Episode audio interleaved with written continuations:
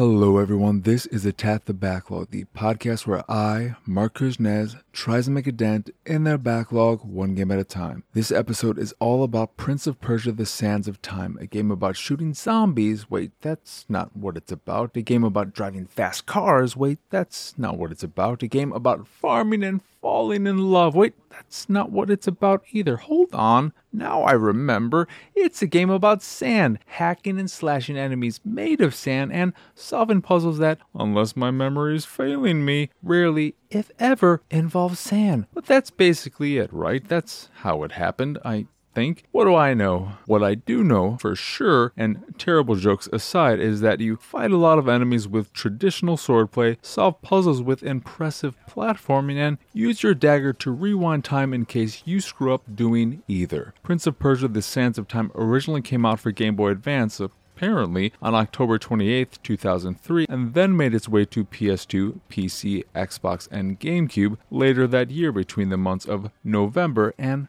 December. Also, I'm pretty sure the Game Boy Advance game is nothing like the rest. And if you have an Xbox One or Series X slash S, you can play the original Xbox game via backward compatibility like I did. And let's not forget about the upcoming remake, which looks, well, not so hot. So, The Sands of Time is a game many have fond memories of, and I even had the honor of interviewing Yuri Lowenthal with my fellow distributed failure host back in the day, a name most probably know these days for his work as Peter Parker in Marvel's Spider Man. Given the amount of love there is for the game, I was really excited to finally play it, but that excitement was eventually destroyed by the game's poor implementation of combat, which ruins the flow and pacing of what is mostly a good, sometimes great, game. It sucks because, with a little tweaking, the combat could have been solid as well, but the game spoils itself by throwing enemy after enemy after enemy at you all at once in the guise that this equates to providing the player with a challenge. It doesn't provide a challenge, only annoyance compounded even more so when the princess Farah is accompanying you and not only needs to be protected by you since she's worthless with her bow, but on the topic of that bow, can inflict friendly fire damage by shooting you instead of one of the enemies. And if you want to run away to catch your breath or drink some water, since that is how you heal yourself, don't expect much time to do anything because every enemy is capable of teleporting, and teleport they will. The combat wants nothing more than to overwhelm you and probably make you feel like a badass as you take down a mob of enemies all by yourself, but the mechanics aren't up to snuff and only lead to frustration as opposed to satisfaction. In addition to hacking and slashing with your sword and dagger, you can block most attacks and land a counterattack if you time things just right. You can jump over most enemies and knock them down with a few hits from behind. You can use your dagger if you have sand available to sandify them and take them out with ease, and with a tap of the left trigger, you can slow down time again if you have sand available and take down multiple enemies at once. This all sounds great, right? In theory, it is great, but a few loose screws ends up well, screwing up the combat's potential. The first loose screw is that you have to first knock down an enemy and then stab them with your dagger to kill them for good. If you fail to stab them in time, they will resurrect and be back at full health. You can skip this step by sandifying them with your dagger right away, but you can only do that so many times before running out of uses, uses you recharge by taking out enemies in the former way. What makes this aspect so frustrating is that when attempting to put an enemy away for good, you're still vulnerable and if you're attacked, attack, you'll have to try stabbing the down enemy again, not that they'll be your first priority anymore. The lack of iframes when trying to put an enemy down for good is incredibly annoying because enemies don't come at you one at a time like some kind of cheesy martial arts film. They come at you all at once, which also leads to moments when you can't get up or block because one enemy hits you and then another and then the first one again and then the second one and so on until you're dead. I don't have a problem with requiring one to put the final nail in the coffin in order to kill an enemy enemy. I just wish you were protected by iframes while you did it. Another problem with combat, besides the aforementioned chance of getting stuck in an inevitable death loop, is that there are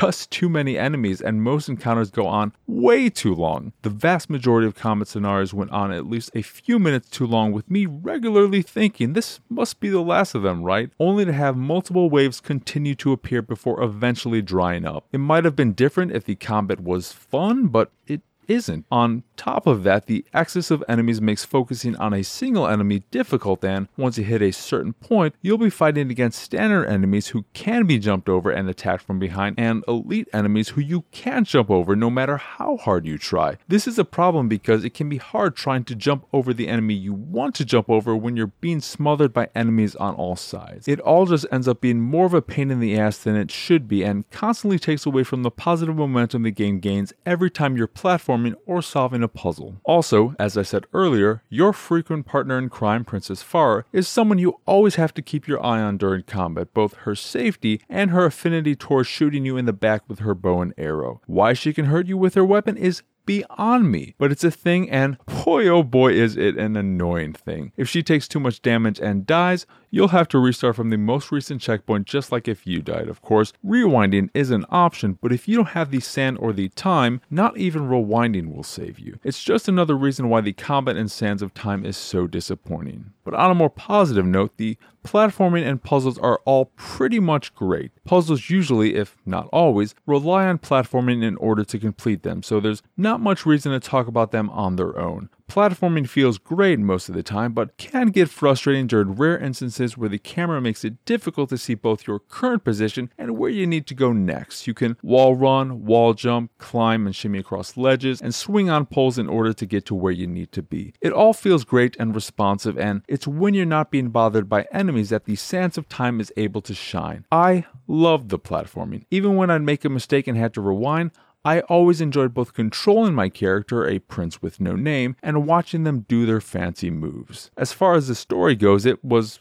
fine. The voice acting was solid, and I love the conceit of it being this nameless prince telling Princess Farah about what happened, but it wasn't particularly memorable outside of that conceit. It wasn't bad, but it wasn't great either. It was good enough and did its job in giving a reason as to why death and retrying felt less gamey than in most games because, you know, that's not how it would happen. Is Prince of Persia The Sands of Time a bad game? No, but it's also not a good game. The combat just can't help but get in the way of everything that makes the Sands of Time great, and that's a bummer. Do I regret playing it? No. Did I hit a bug that almost prevented me from finishing the game? You bet your ass I did. But I got through it thanks to sheer luck and reloading my save multiple times, and if you end up playing the game yourself, take that as a lesson to keep multiple saves just in case you're not as lucky as me. The Sands of Time is a great example of how your weakest link can bring down the whole experience, and that's a shame because so much of the game is great. Even visually, thanks to the power of the Xbox One X, the Sands of Time still looks great today. If only the combat wasn't such a disappointment,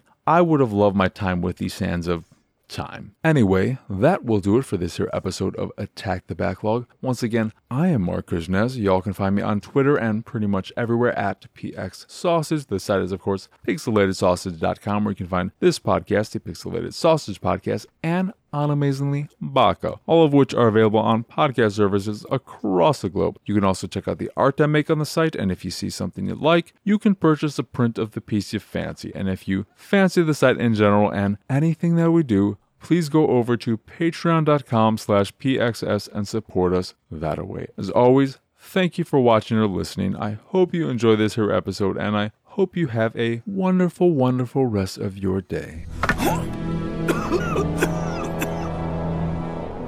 I could have been immortal.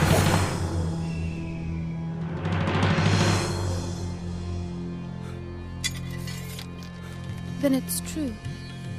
He was a traitor. Take this. Return it to your father's treasure vault. Guard it well. I owe you thanks. But why did you invent such a fantastic story? Do you think me a child that I would believe such nonsense?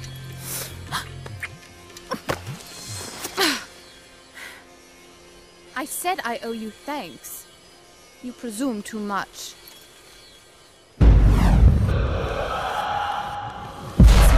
Fantastic story. Do you think me a child that I would believe such nonsense? You're right. It was just a story.